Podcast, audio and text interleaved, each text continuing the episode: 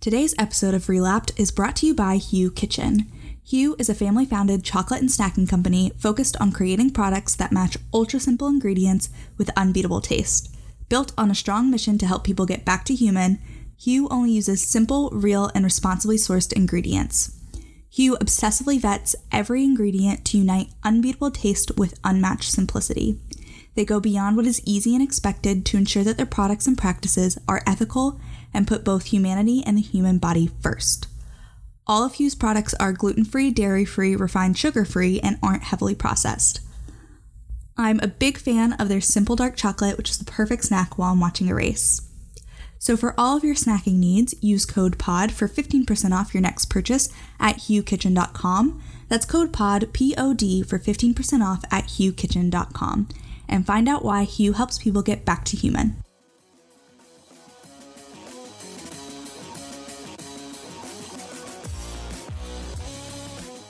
Welcome to Relapped, the podcast racing you through F1 history. I'm your host, Deanna, and today we have the 1979 season intro. If you're new here, what I'm doing is I'm going back and watching every single F1 race through to present day. I started with 78 solely because that was the first full season of races I could find. So if you haven't listened to an episode yet, I suggest going back, catching up with those before listening to today's. But this one should just be a quick little episode. I'm just going to walk through all of the drivers and the teams for the 79 season and any kind of regulation changes, anything you need to know.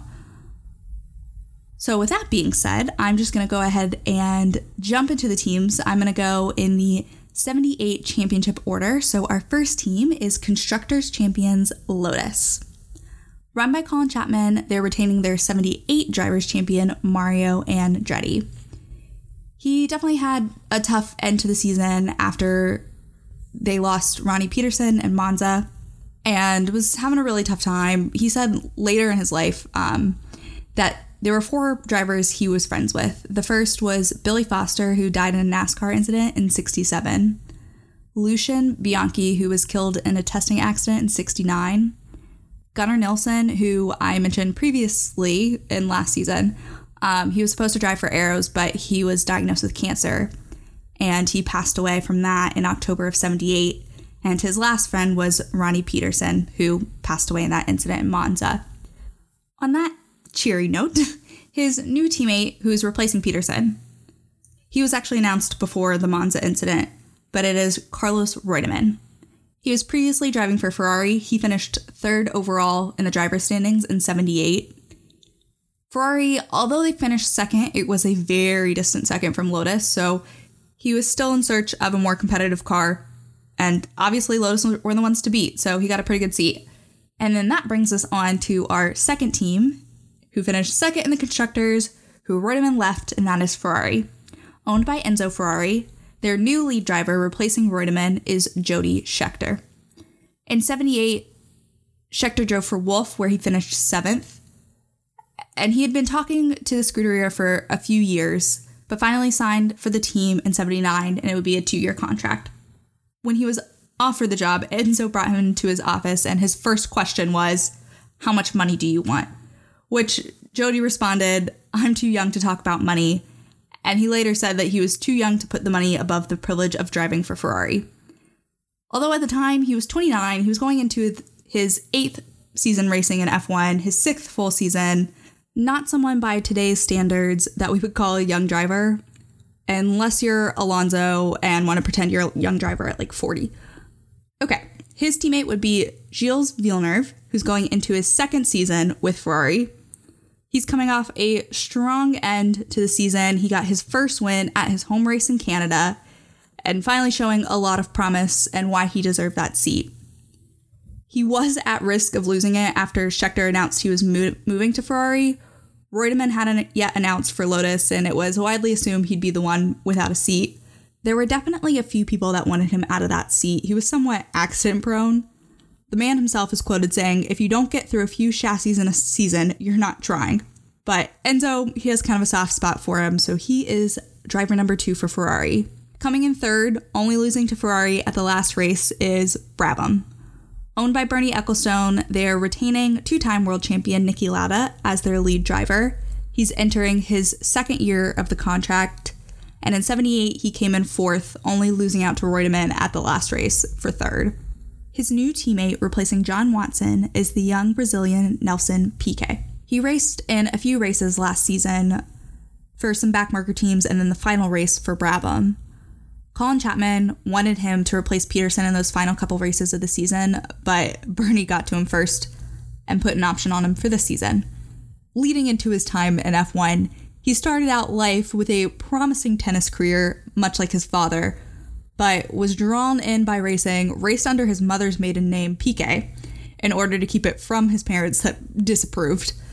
He won this F3 championship in 78 and is now making the step up to F1 full time. And this is a guy who will try anything to win. In F3, he was the quickest in the straights, and it was because he loosened the racing harness so he could, on the straights, slide down into the cockpit and make the car more aerodynamic. All right, coming in fourth was Tyrrell, owned by Ken Tyrrell. They're in a bit of a tough financial situation right now. They lost their title sponsor, Elf, because they went with Depailler, who we'll get to in a minute. But replacing Depailler is the Frenchman Jean Pierre Jarier. He was the one that replaced Peterson for the final couple races of 78.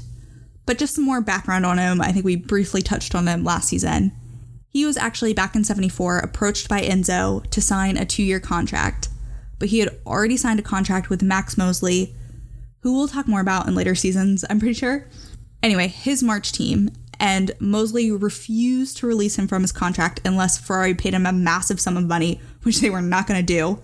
So Jarier didn't get the seat, and it went to Lauda, who went on to win those two world titles. So after that debacle, he raced for Shadow.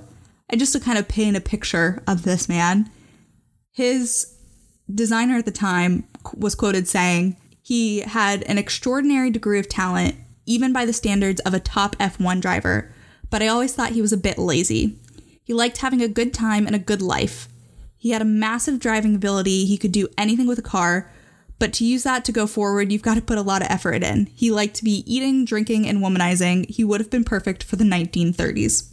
The last season in 78, he was fired from ATS after getting an argument with the owner, and he was convinced his career was over until he got that call to replace Peterson and he took a pole. He had a commanding lead in Canada before retiring with a mechanical failure, and that was enough to grab the attention of another F1 team like Tyrrell.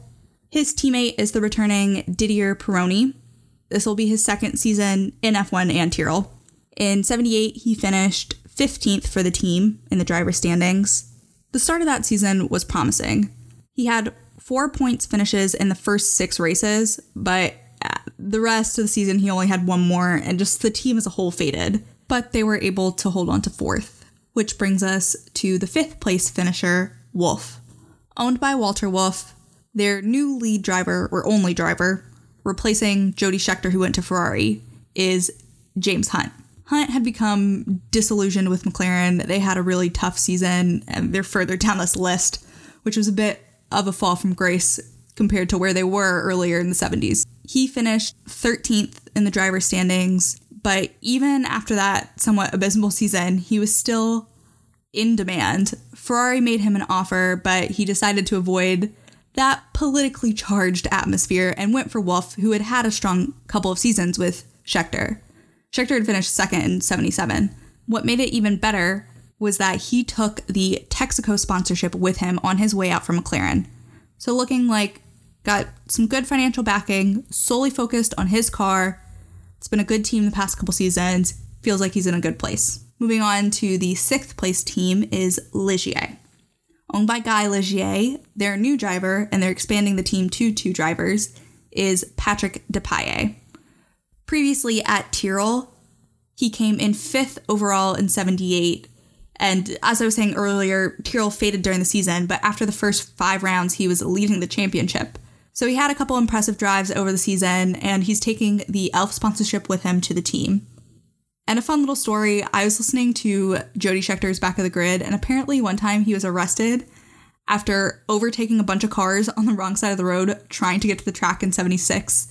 And Ken Tyrrell had to go get him out of jail so he could start the race. Anyway, his teammate is the returning Jacques Laffite, who's going into his fourth season with Ligier. He finished eighth in 78 and would now be joint number one with Depailler. During the silly season, McLaren had made him an offer, but he turned it down in favor for the French team. And a note on the car itself they had previously used French engine supplier Matera. Sorry if I said that wrong. But they were pulling out of F1, so they went with, like the vast majority of the grid did, the Ford Cosworth V8s. A side note about engines, kind of relevant with Honda pulling out. At this point in F1's history, Ferrari had the flat 12, Brabham had the Alfa Romeo V12, and Renault had the turbocharged V6. But every single other team on the grid ran the Cosworth V8s. I don't want to see someone like Mercedes supplying the whole grid, but it's not quite unprecedented.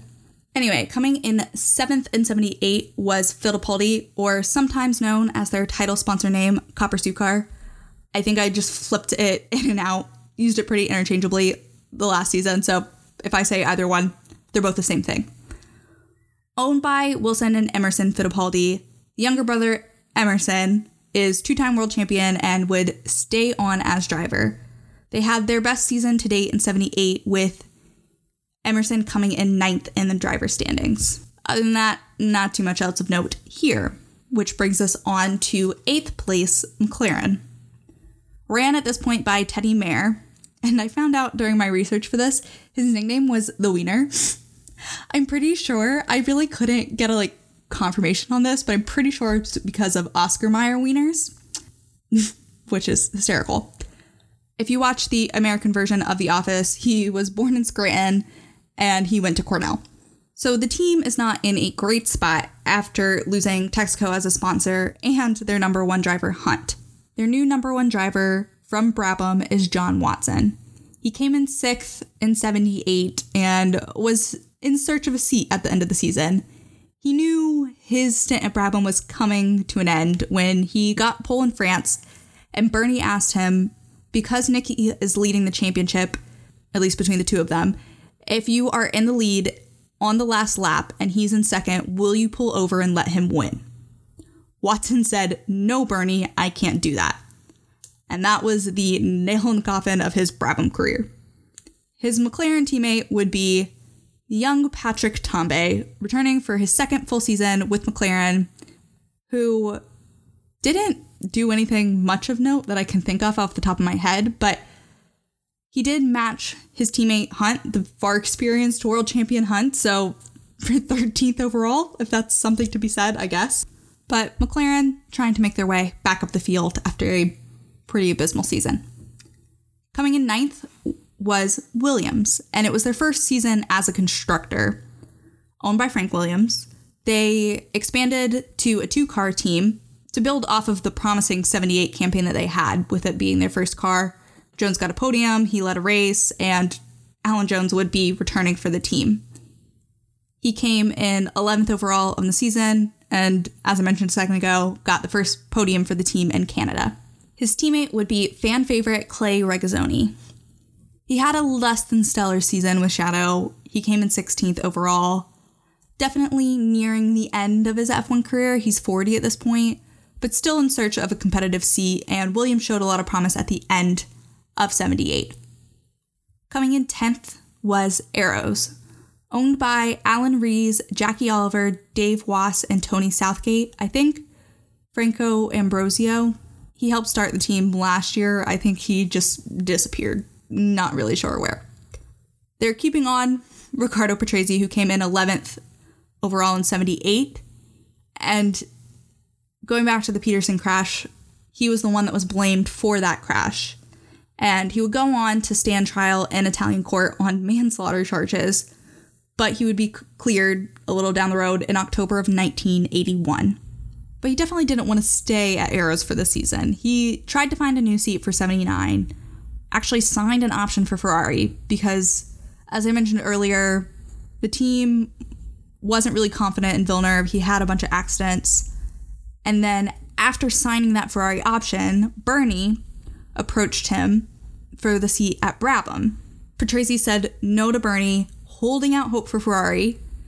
But then Gilles would win with Canada, Enzo would keep him, and Patrese wouldn't have a drive at Ferrari or Brabham and would stay with Arrows. His new teammate would be Jochen Mass, replacing Rolf Stommelen. He had no points finishes in 78 while driving for ATS. And how he came to get the seat was interesting. At the end of the season last year, he had a bad accident while testing at Silverstone. He smashed his femur, tibia, and just his entire knee. And then he was left to negotiate for his 79 seat from a hospital bed.